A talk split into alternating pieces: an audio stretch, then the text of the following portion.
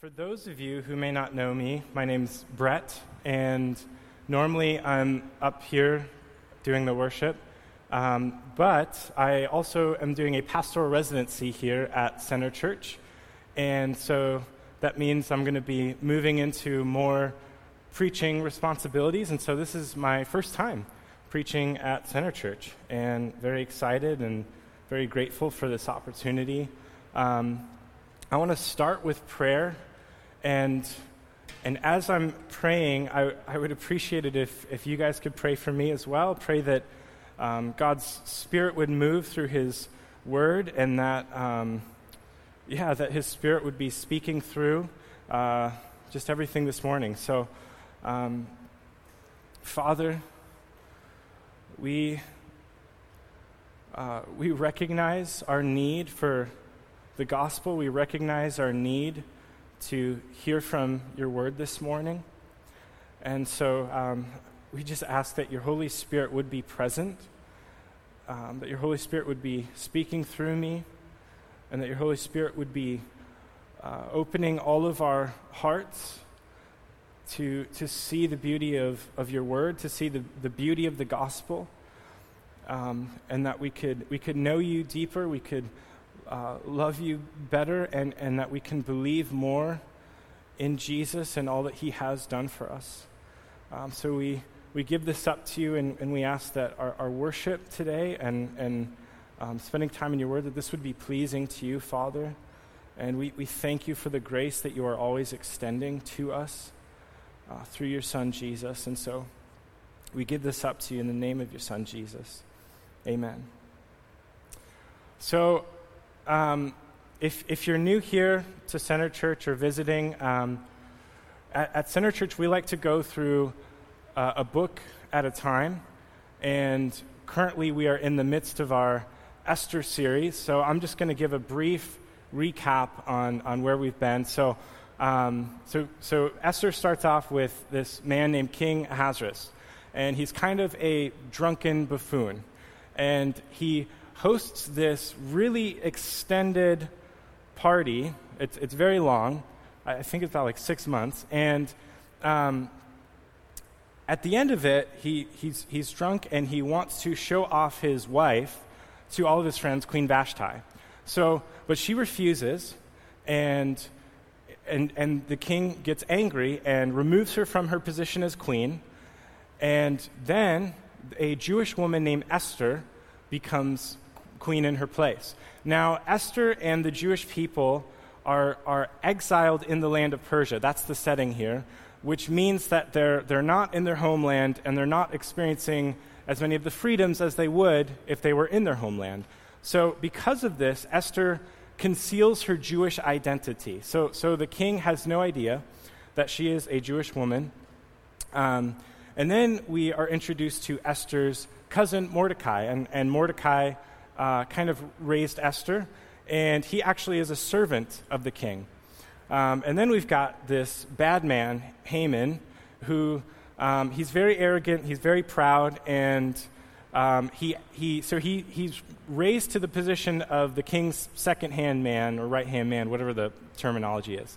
And um, he, he makes all of the king's servants bow down before him except for Mordecai, refuses to bow down before Haman.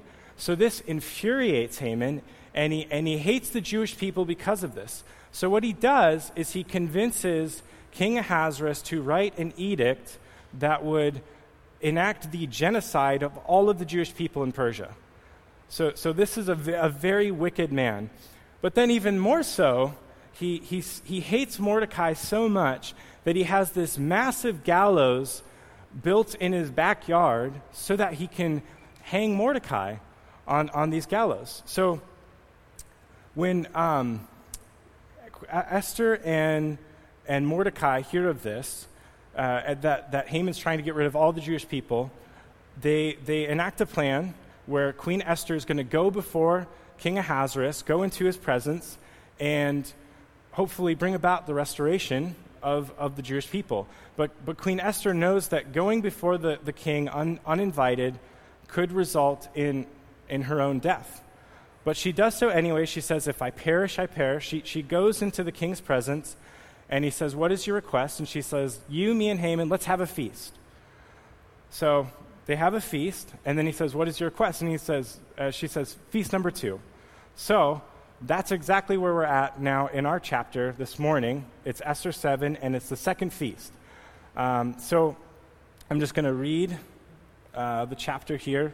So it, we'll have it up on the screen there. Otherwise, if you've got your, your phone, Bible app, or if you've got a Bible that you brought with you, you can follow along there as well. So the king and Haman went in to feast with Queen Esther. And on the second day, as they were drinking wine after the feast, the king again said to Esther, What is your wish, Queen Esther? It shall be granted you. And what is your request? Even to the half of my kingdom it shall be fulfilled. Then Queen Esther answered, If I have found favor in your sight, O king, and if it please the king, let my life be granted me for my wish and my people for my request. For we have been sold, I and my people, to be destroyed, to be killed, and to be annihilated.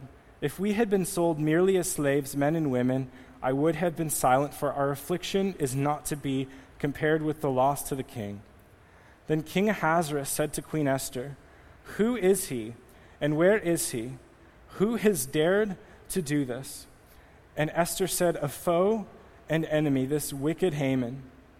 And then Haman was terrified before the king and queen. And the king arose in his wrath from the wine drinking and went into the palace garden. But Haman stayed to beg for his life from Queen Esther for he saw that harm was determined against him by the king. And the king returned from the palace garden to the place where they were drinking wine, as Haman was falling on the couch where Esther was. And the king said, Will he even assault the queen in my presence, in my own house? As the word left the mouth of the king, they covered Haman's face.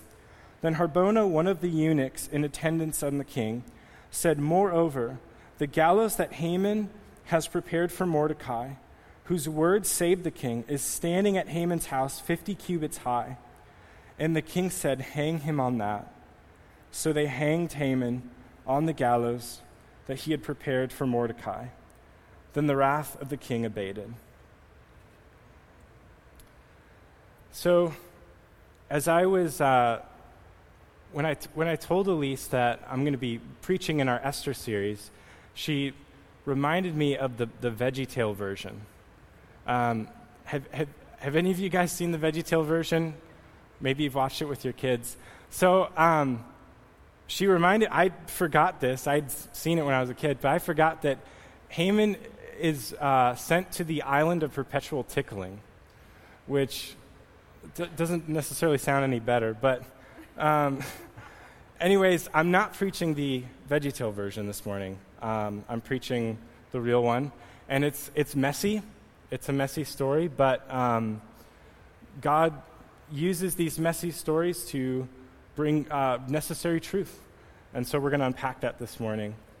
So, again, I already mentioned this is the second feast that Esther has uh, for, prepared for Haman and King Ahasuerus.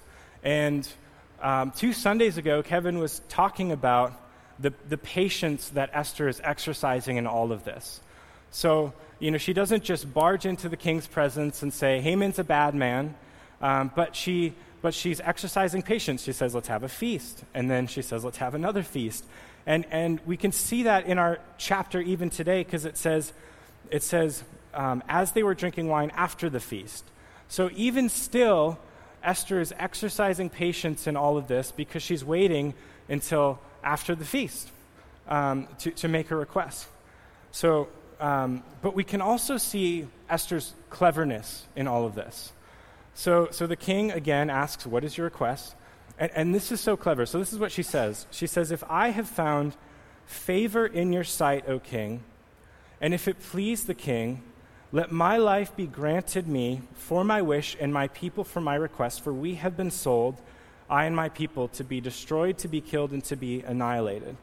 So, there was a commentator I was reading uh, by the name of Iain M. Duguid who pointed out that um, King Ahasuerus is not morally concerned with the genocide of the Jewish people. Like, he doesn't think of this as a bad thing necessarily because he was the one who wrote the edict in the first place. He agreed to it. Um, and, and, I, and I think that Esther knows this. And so she's not trying to um, convince King Ahasuerus that, that this genocide's bad. But what she's doing, and this is so clever, she, she's saying, um, Let my life be granted for, for me for my wish and my people for my request. So, so she's, she's, this is the first time she's coming out as a, as a Jewish person before King Ahasuerus. And, and, and what she's saying is if you lose the Jewish people, you're going to lose me. And this is why she begins her request with, If I have found favor in your sight. So, this word for favor is the word for grace. And so, what is she doing? She's pleading on, on the grace of King Ahasuerus. She's not just saying, this is, this is something wrong and you need to care about it. She's saying, if, if I have found favor in your sight, if I have found grace in your sight, then you do not want to lose me. And if you lose the Jewish people, then you lose me. So, so Esther is coming before the king and she's, she's pleading on, on the grace of the king. And it works. It works because we can see that King Ahasuerus responds. Because, because we know, I mean, as you read through the story, you know that this is King Ahasuerus' beloved Queen Esther. Um, earlier on, it says that, and, and he uses the same word for favor, it says that Queen Esther won grace in, in the sight of the king. So, so, so the king does not want to lose Esther, and so if he loses the Jewish people, he loses her, and he doesn't want that to happen. So I want us to pause here for a second because um, there's, there's two pictures of Jesus that, that, I, that I think we can see in this chapter. And, and so this is the first one here. Um, and we actually went into depth uh, last Sunday on this. But um, so Queen Esther is coming before the king, interceding on behalf of her people to bring about their salvation. Again, we just saw that. She's pleading on the, on the grace of King Ahasuerus. She, she's serving as the, um, the, mediator, uh, the mediator between her people and the king. And this is a picture of Jesus because this is exactly what Jesus does for us as well. So in, in 1 Timothy 2 5 through 6, it says, For there is one God, and there is one mediator between God and men the man Christ Jesus who gave himself as a ransom for all. So, so what this means is that because of our sin, we are separated from God. That relationship has been severed. And so we need someone to come in and, and serve as that mediator for us. And, and we can see how, so Jesus does that. And he does so by giving himself up. He, he gave himself up so that we can be reconciled back to God, so, so that our, that relationship can be restored. So, so we see how Esther is doing this for her people. She's bringing about the salvation, the restoration of her people by being the mediator with, with, uh, with her people and the king, and so does, so does Jesus for us. But God is, is, is a better king than, than King Ahasuerus because God is always good, He is always just, and he is always willing to extend grace to those who believe in Jesus. And, and Jesus is, is, is the better Esther because where Esther, where Esther said, If I perish, I perish, Jesus actually did perish. Jesus actually went to the cross and died so that we can be reconciled back to God. So that, that's the first picture that we see. And, and I just want to comment too. We've been, we've been talking about the providence of God in all of this. Um, so in, in Esther, the, the, God's actually not mentioned once. And we've, we've commented on how um, we can see that even though his name is not mentioned, that God is still orchestrating all of these events. And we, and we can see that in this chapter too. I mean, everything is just falling right into place. Just, just the way that, that, um, that God is orchestrating all these events. And, and, and sometimes that's true of our lives too, because, because maybe you're, you're, you're feeling very void of God's presence in your life. You're, not seeing all the ways that He's that He's working and moving. And, and I would encourage you to, to just be reminded that sometimes God's working just as much, if not more so, in those moments that you might not be feeling or, or seeing. Um, so just because you're not seeing that doesn't mean that God's not working, because he's, he's always at work, and we can see that in, in this story here. All right, so now, so Queen Esther is, is pleading on the favor, the, the grace of the king, and and then King Ahasuerus responds in his anger. He says, Who is he and where is he and who has dared to do this? And Esther said, A foe, an enemy, this wicked Haman. And it says, Then Haman was terrified before the king and the queen. So you can just see this picture, right? You know, just, just the, the sheer terror, the, the, the, the, the fear that Haman is feeling right now. And then it says, so the king is angry and he, and he goes out into the palace garden probably to contemplate what am I going to do with Haman. And, and, then, and then Haman falls on his hands and his knees and he's begging for his life before Queen Esther. And there's so much irony in this because um, if you remember, Haman hated the Jewish people because Mordecai, a Jewish man, refused to bow down before him. But now, what is Haman doing? He's, he's on his hands and knees pleading for his life before a Jewish woman. And, and so you just see the sheer irony in all of this. Um, so then, so then the, the king returns from the palace garden, and he says, Will he even assault the queen in my presence in my own house? And it says, As the word left the mouth of the king, they covered Haman's face. So now he's being prepared to be executed. And then one of the eunuchs, Harbona, he, he comes over to the king and he says, Moreover, the gallows that Haman has prepared for Mordecai. So, so he's reminding him, he's saying, Hey, so Haman has this massive gallows hanging out in his backyard. And he says, and, and, and Mordecai was going to be hanged on it. And he says, Mordecai, whose word saved the king? So if you remember, um, so Mordecai, again, he's one of the servants of the king. And early on in the story, he hears about a a plot that these two eunuchs of the king have where they, they want to murder the king.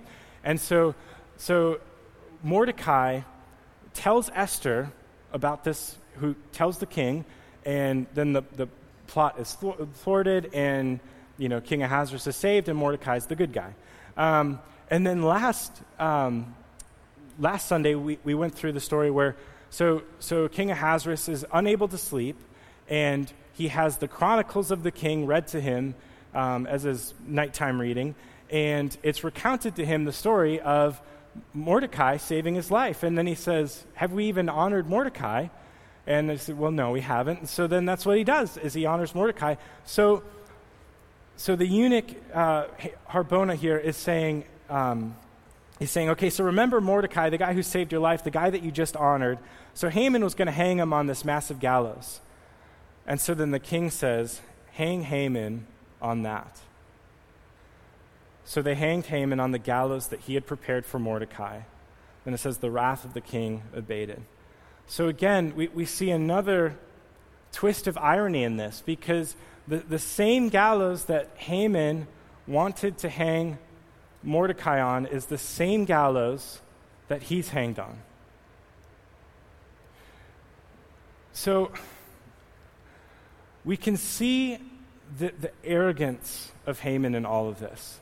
Um, this is the description of, of the gallows that he made. It's said to be 50 cubits high, which, converting to our unit of measurements, is approximately over 50 feet.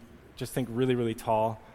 And you can see how grotesque of a picture that is. I mean, if you're walking by Haman's house and you see Mordecai hanged on this gallows, that's painting a picture of Haman's pure hatred for the Jewish people. I mean, this is disgusting. And, and, his, and his, his arrogance is just so evident. But then it also says that this was pleasing to Haman. So not only was he trying to make a big statement, but Haman got pleasure out of this. He, he, was, he was happy in, in his sin, in his arrogance, in his pride. But again, that ultimately led to Haman's own demise. because we see that he's hanged upon the very gallows that he had prepared for Mordecai. And so I want us to, to um, reflect on this a little bit because I, I, I believe that Haman paints a picture of the reality of our own sin and the reality of the consequences of our sin. Um, now, I'm assuming the majority of us here um, probably don't struggle with wanting to eradicate an entire people group and, and hang a man on a gallows. Um, and, and, I, and I get that, and I, and I understand. I'm preaching to myself here how easy it is to read, read about Haman and think, okay, I'm, I'm not as bad as Haman. You know, maybe you think, yeah, I understand that, that I've got my own sins, but at least I'm not as bad as him. Or, or, or maybe you actually think, you know, I'm kind of a good person and good riddance for Haman. You know, kind of kind of glad we're done with him now in the story. Um, but we need to be reminded of the reality of our sin. And, and so Jesus, um, when he's preaching the Sermon on the Mount, um, this, is what, this is what he says. He says, You have heard that it was said to those of old, You shall not murder, and whoever murders will be liable to judgment. But I say to you that everyone who is angry with his brother will be liable to judgment. Whoever insults his brother will be liable to the council. And whoever says, You fool, will be liable to the hell of fire. So it's important to recognize that Jesus is not just rewriting Old Testament law here, but what he's doing is he's, is he's correcting a misunderstanding of the Old Testament law, and, he, and he's bringing out its true intent and, and the fulfillment that, that he provides for it. So, so essentially, what he's saying is just because you haven't murdered someone today doesn't mean that you're free from the sin of murder. Because he's saying, even, even if you have anger towards someone, that, that you are under the same exact judgment under God as you would if you would have murdered that person. Um, the apostle John in 1 John 3:15 says this, everyone who hates his brother is a murderer, and you know that no murderer has no eternal life abiding in him. So, so John's agreeing with Jesus here, and he's saying, look, your, your hatred is as if you just have murdered that person. So you might think, okay, Haman's like this really grotesque picture of sin, and, and, and thank goodness I'm not that bad. But there's a level playing field here, according to Jesus, according to John, because our anger and our hatred towards others is as if we've just committed murder. And, and I'm preaching to myself here because I find so often that I have anger welling up inside of me. And just like just like Haman, it's easy to find that pleasing and, and to think, you know what, I deserve this. I mean, this person wronged me or, or this person offended me, or, or you know, I, they just don't understand what I'm going through. And so you think, I have a right to be angry right now. I have a right to this. And, and this is the course of sin. Sin always presents itself as pleasing to us. This, this was the case for, for um, the very first humans in the Garden of Eden, for Adam and Eve. Um, so you have Adam and Eve in, in, in the garden, they're in the dwelling place with God and they have direct access to God. And there's all these beautiful trees, and God says, Eat, eat of the trees except for one, the, the tree of the knowledge of good and evil. But then there's the serpent who comes in, which is actually Satan, and, and he's, and he's, uh, he's crafty. And he comes before Adam and Eve, and, and, and he's, he says, Okay, I, I know that God said to you that you shouldn't eat of this tree. But is it, I mean, did he really say that? Are you really going to die if you eat of this tree? Because, in fact, if you eat of it, you're just going to be like God. And this is, this is what it says about the response of Eve. So it says, when the, when the woman, that's Eve, saw that the tree was good for food and that it was a delight to the eyes, and that the tree was to be desired to make one wise, she took of its fruit and ate. So you can see how sin presents itself as something pleasing. Eve saw this and she, and she wanted it. She wanted to eat from this tree that was going to produce death.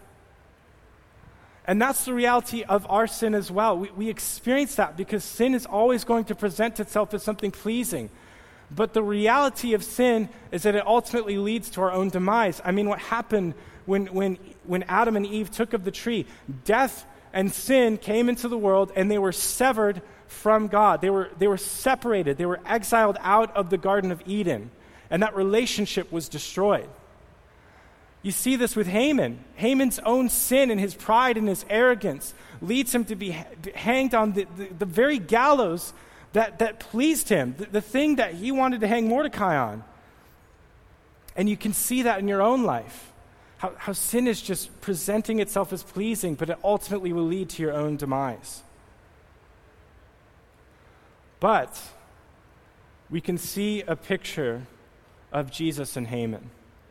Um, so, we don't normally talk about words here, but I, I think this is really important. So, in the chapter, um, there's this word that's being used over and over again, gallows. And um, in Hebrew, it's actually the, the word tree, it's eight. Um, so it's, it's the same word that's used, tree, throughout Old Testament. So, so literally, Haman was hanged on a tree. And according to the Old Testament, in, in Deuteronomy, someone who is hanged on a tree is considered cursed by God. So, so we get this picture of, of Haman, who, because of his sin, is a man who is cursed by God because he's literally he's hanged on a tree. But um, Paul quotes this passage, quotes this Old Testament law in his letter to the Galatians, and, and he relates it to Christ. And this is what he says. So, so he said, Christ redeemed us from the curse of the law by becoming a curse for us, for it is written, and then he quotes that passage Cursed is everyone who is hanged on a tree. So we can see how um, what, what, what, Paul is saying here is that the, the, the, law curses us because of our inability to keep the law, because, because our sin, even if you commit one sin against the law, you're just con- you're condemned, you're cursed by it. And so, because of our sin, the law is a curse to us because of our inability to keep it. And, and so, what does Jesus do? Jesus, Jesus redeems us from that curse by becoming a curse for us. And then he quotes that passage. He says, Because cursed is everyone who is hanged on a tree. The Apostle Peter writes this. He, it says, He himself, Jesus, bore our sins in his body on the tree that we might die to sin and live to righteousness. By his wounds you have been healed. So, in the Greek language, there's a perfectly fine word to use for cross. Um, and yet, Paul and Peter specifically don't do that. They use the Greek word xulon for tree. Because what they're doing is they're trying to get you to think back to this Old Testament law because, because being hanged on a tree is a shameful way to die. And according to the law, you are cursed if, that, if that's your fate. And we see that with Haman. Haman is this picture of a man cursed by God because in his sin, he's hanged on a tree. And yet, we also see how Jesus comes and he takes us from that curse because he was hanged on a tree. Do you see that? So, so I don't know what sins you're dealing with. I don't know what you're, maybe you're feeling the, the weight of sin right now. Maybe you're feeling that curse. Maybe you're feeling that separation from God. And you need to be reminded this morning that Christ took that curse for you. Yes, we see this picture of where we are headed if we remain in our sin, but we also see a picture of Jesus who takes that from us so that we do not have to suffer that same fate. And so, I, okay, so, so you got to remember this. So, Jesus, when he went to the cross and he cried out, My God, my God, why have you forsaken me? That's not Jesus just being poetic. That's not Jesus just using flowery language to, to express his, his sorrow, his grief. Jesus actually experienced separation from God. Jesus actually experienced separation from the Father when he went to the cross. Why? So that you could be reconciled back into your relationship with God.